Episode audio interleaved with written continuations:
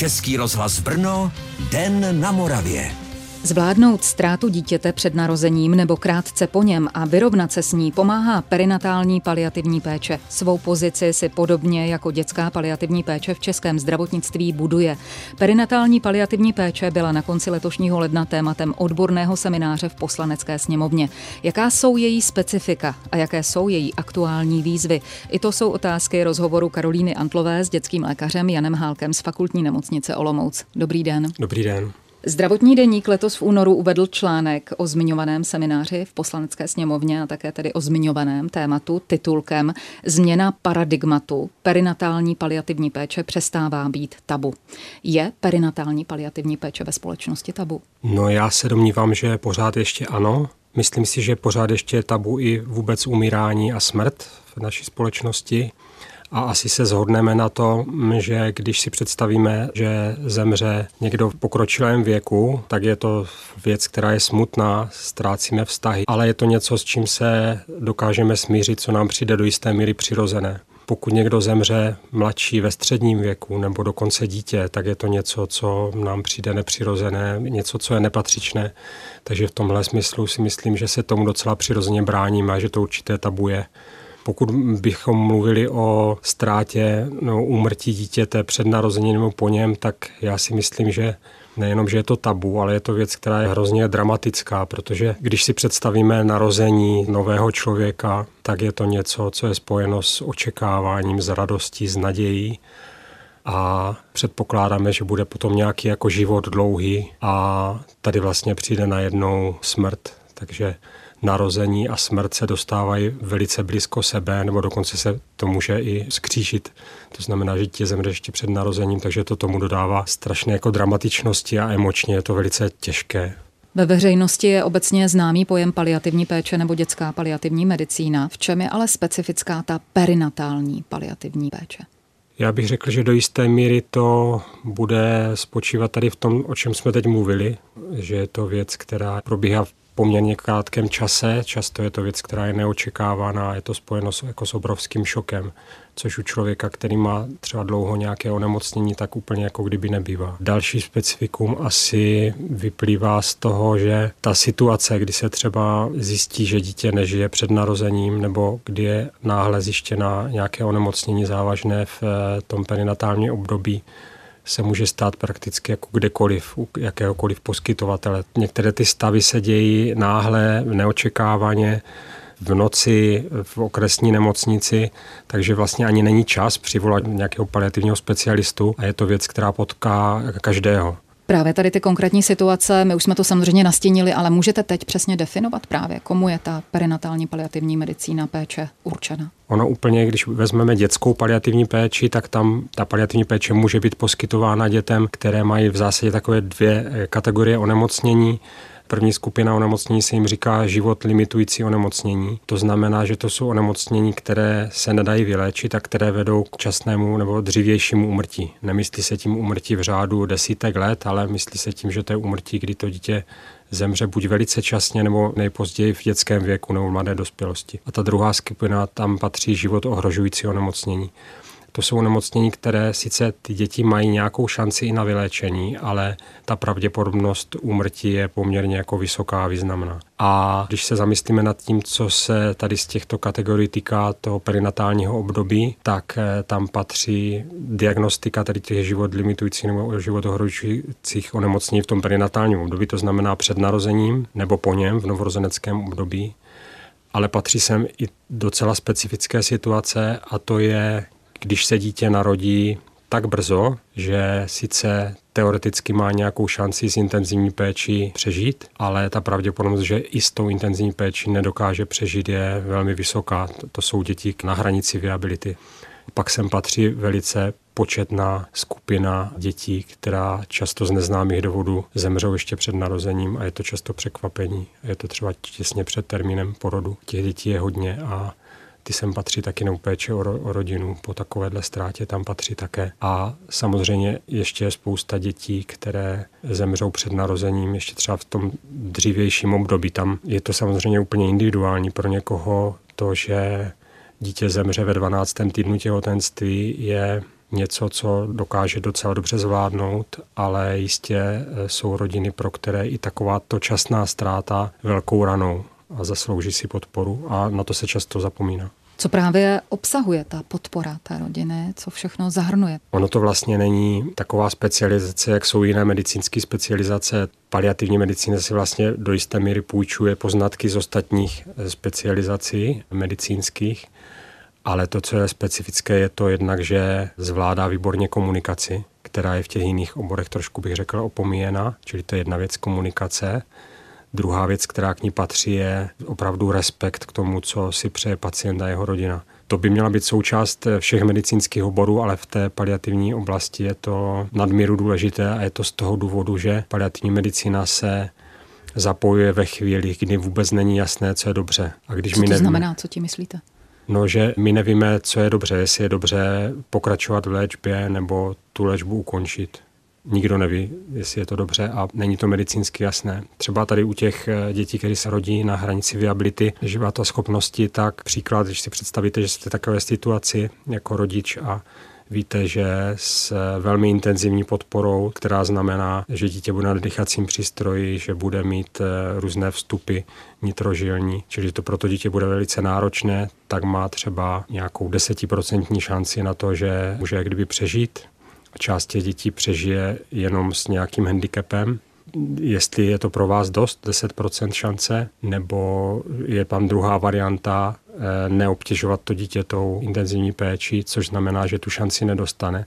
Na druhou stranu jsme schopni se postarat o komfort a může to dítě zemřít v náručí rodičů, jako mezi svými blízkými bez přístrojové podpory.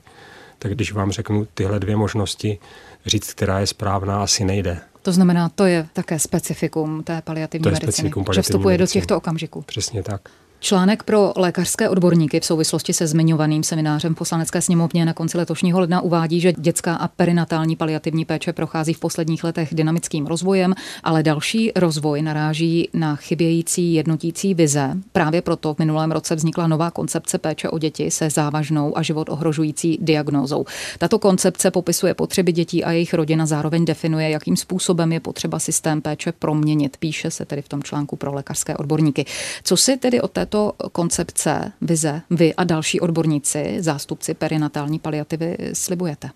On je to vlastně dokument, který jako široce přijímaný a schválený mnoha odbornými společnostmi, v tom je jeho hodnota předcházelo mu mapování toho, co chybí, jaké jsou potřeby, jak na straně těch eh, poskytovatelů paliativní péče, tak na straně klientů. Takže nejdřív se zjistilo, co chybí, a pak je druhá část, která říká, jak to systémově uchopit, aby se to zlepšilo, aby ten systém byl dobře nastavený. To Takže... znamená, chápu to tak, že chybí nějaký jednotící systém v té perinatální paliativní péči. Jaká je ta současnost tedy a co, čeho byste chtěli docílit?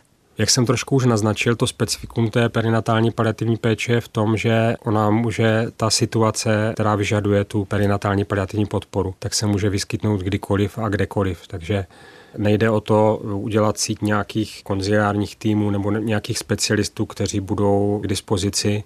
Tohle se děje prostě kdykoliv a ty situace, některé to rozhodování musí být v řádu třeba minut, hodin. Když přijde třeba ta maminka na hranici viability, ona rodí musí se udělat rozhodnutí, co dělat s dítětem po porodu, jestli mu nabídnout intenzivní péči nebo ne, jestli ho převést někam nebo ne.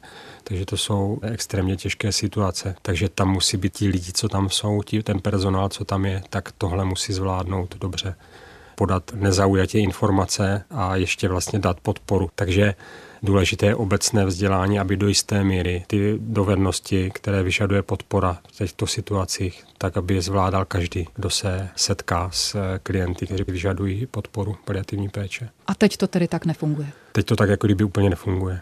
Jakým způsobem lze vést dialog s rodiči, jejichž dítě má závažnou nebo vyloženě nepříznivou diagnózu? O tématu pokračujeme s dětským lékařem Janem Hálkem opět za chvíli. Český rozhlas Brno, Den na Moravě. Hostem Dne na Moravě je dětský lékař Jan Hálek. Naším tématem je perinatální paliativní péče. Říkal jste, že komunikace je jedním ze stěžejních specifik paliativní péče. Jakým způsobem tedy lze vést dialog s rodiči o závažné diagnóze či vyloženě třeba o nepříznivé diagnóze jejich dítěte? Je to jako komunikace vždycky věc, která je obou strana. Takže podle mě úplným základem toho, jak se naučit vést takové těžké dialogy, je snažit se pochopit, co ten druhý prožívá. To je vlastně kdyby úplně základ. Když my dostaneme nějakou špatnou zprávu, tak se v nás uvolní emoce. A pokud jsme v emocích, pokud ty emoce jsou silné, tak my nejsme vlastně moc schopni i racionálně uvažovat. To známe asi každý z nás, takže Tohle jsou třeba základní věci, které bychom měli vědět, když oznamujeme špatnou zprávu, že tu zprávu musíme říct otevřeně, jasně, krátce, stručně a pak pracovat s těmi emocemi. Takže to jsou prostě základní pravidla, které se dá naučit, ale to, co je podstatné a co se moc naučit nedá, je respekt k tomu druhému, respekt k tomu, že každý jsme jiný, že každý to máme jinak a že každý máme jiné potřeby. Čili vždycky to musí být jak kdyby ousměrné, musíme jak kdyby cítit nebo vědět nebo se zeptat, co ten druhý potřebuje. Systémově vzdělávání zdravotníků je tomu nakloněno zdůrazňovat i tyto nutné dovednosti, tedy dovednosti komunikace v lékařském oboru? No nakloněno já si myslím, že tomu není, že se s tím prostě jak nepočítá. Je to jedna z věcí, která je v koncepci a kterou já považuji za důležitou je dostat to do pregraduálně postgraduálního studia. My jako zdravotníci, zvlášť teda lékaři, to se týká hodně lékařů, nejsme úplně vychováváni, nejsme úplně školeni v komunikaci. Přitom komunikace je něco, co je dovednost, do komunikace nebo schopnost komunikace je nástroj. Ono je to něco jako skalpel. My taky můžeme poměrně dobře pomoct, ale můžeme taky jako hodně uškodit.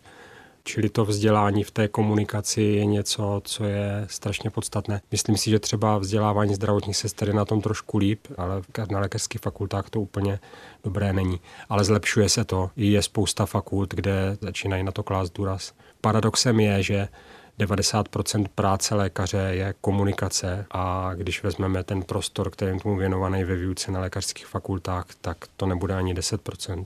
Takže to je docela, docela podstatný problém. Když se vrátíme k tomu tématu perinatální paliativní péče, mluvili jsme o komunikaci s rodiči, jež dítě má buď závažnou diagnozu, nebo zkrátka už se musí hovořit o umírání a o smrti. Ta slova umírání a smrt, jak se dají komunikovat? Je to věc, kterou se musí člověk naučit a to sice to, že já si myslím, že je správné se těmto slovům nevyhýbat. Možná to souvisí trošku s tou tabuizací, nás to nutí se těm slovům vyhýbat, neříkat, že někdo zemřel, říká se, že odešel nebo usnul nebo tady takové, takové výrazy, ale já si myslím, že musíme se naučit ty slova prostě používat, protože jsou pravdivá. Vůbec při komunikaci s rodiči je spoustu jako pravidel, je spoustu technik, jak se to učit ale čím víc o tom vím, a pořád nemyslím si, že jsem jako v komunikaci úplně zdatný, tak ta základní pravidla jsou jednoduchá. A to první je to, co jsem už zmínil, respekt k tomu druhému. A to myslím opravdu respekt. No je to takové slovo, které trošku, jak se pořád opakuje, tak ztrácí význam, ale ten respekt, jak to chápu já, je opravdu to, že ten druhý, který je naproti mně, tak má svoje názory, má to jinak, a je to úplně v pořádku. Můžu ho mít rád, nemusím ho přesvědčovat o tom, že nemá pravdu nebo ne. Čili respekt tomu, že každý je jiný a že každý to má jinak. To je jedna věc. Druhá věc je pravdivost. To znamená vždycky říkat to, co je pravda, neříkat něco, co tak není, neoslabovat tu pravdu, nevymlouvat se, neomlouvat to, nezměkčovat to příliš. Takže to je druhá věc a k té pravdivosti patří i to, že musím být pravdivý i já, že tam musím být autentický, že tam musím být za sebe. To je něco, co ten druhý vycítí a pozná.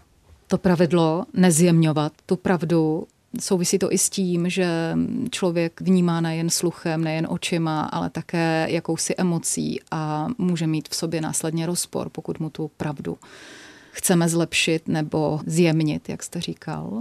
Není to pak vlastně kontraproduktivní, když tu pravdu zjemním Já si, já si myslím, že, že to tak je.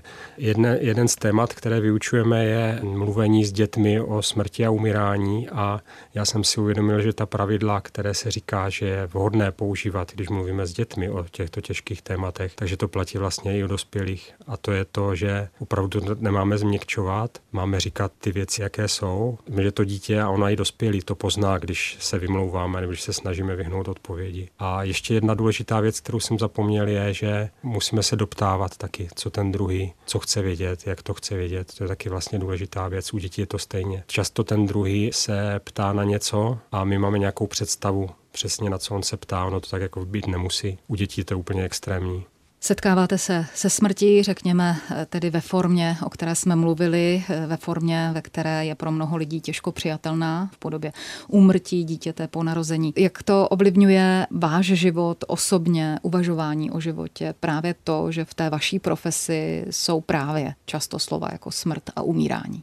Samozřejmě, když říkám, že je správné v té komunikaci nebo v té podpoře nebo tady v té práci být autenticky sám za sebe, tak člověk se trošku tam vystaví nebo určitě ho napadají věci, Setkávám se při té práci samozřejmě i se svou smrtelností a se smrtelností svých blízkých. Je příliš troufalá věta, že jste více s myšlenkou smrti srovnán. Dá se to vůbec takhle říct, pokud člověk nemá tu vlastní zkušenost umírání. Myslím si, že tohle přesně, to je jedna z těch věcí, kterou si moc dobře uvědomuju, že nemůžu říct, že jsem srovnán se svou smrtelností. Nevnímám to že jsem s ní nesrovnán, ale já vůbec nemůžu vidět, jaký to bude, až se s tím potkám. Jsou na to zase jako poměrně jako velké nosné studie, které říkají, že člověk, který je konfrontován s tím jenom jako s myšlenkou nebo s nápadem se svou smrtí nebo se svým onemocněním, tak se rozhoduje nebo má úplně jiné názory, než pak ten člověk, který je opravdu jako nemocný nebo u kterého ta smrt hrozí. To se prostě jak kdyby ví, takže to vím moc dobře a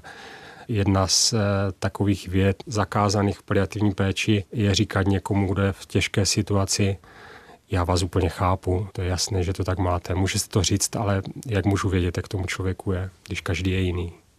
Říká dětský lékař Jan Hálek z fakultní nemocnice Olomouc. Děkuji za rozhovor. Také děkuji. Od mikrofonu se loučí Karolína Antlová. Dobré a nadějné dny. Český rozhlas Brno, Den na Moravě.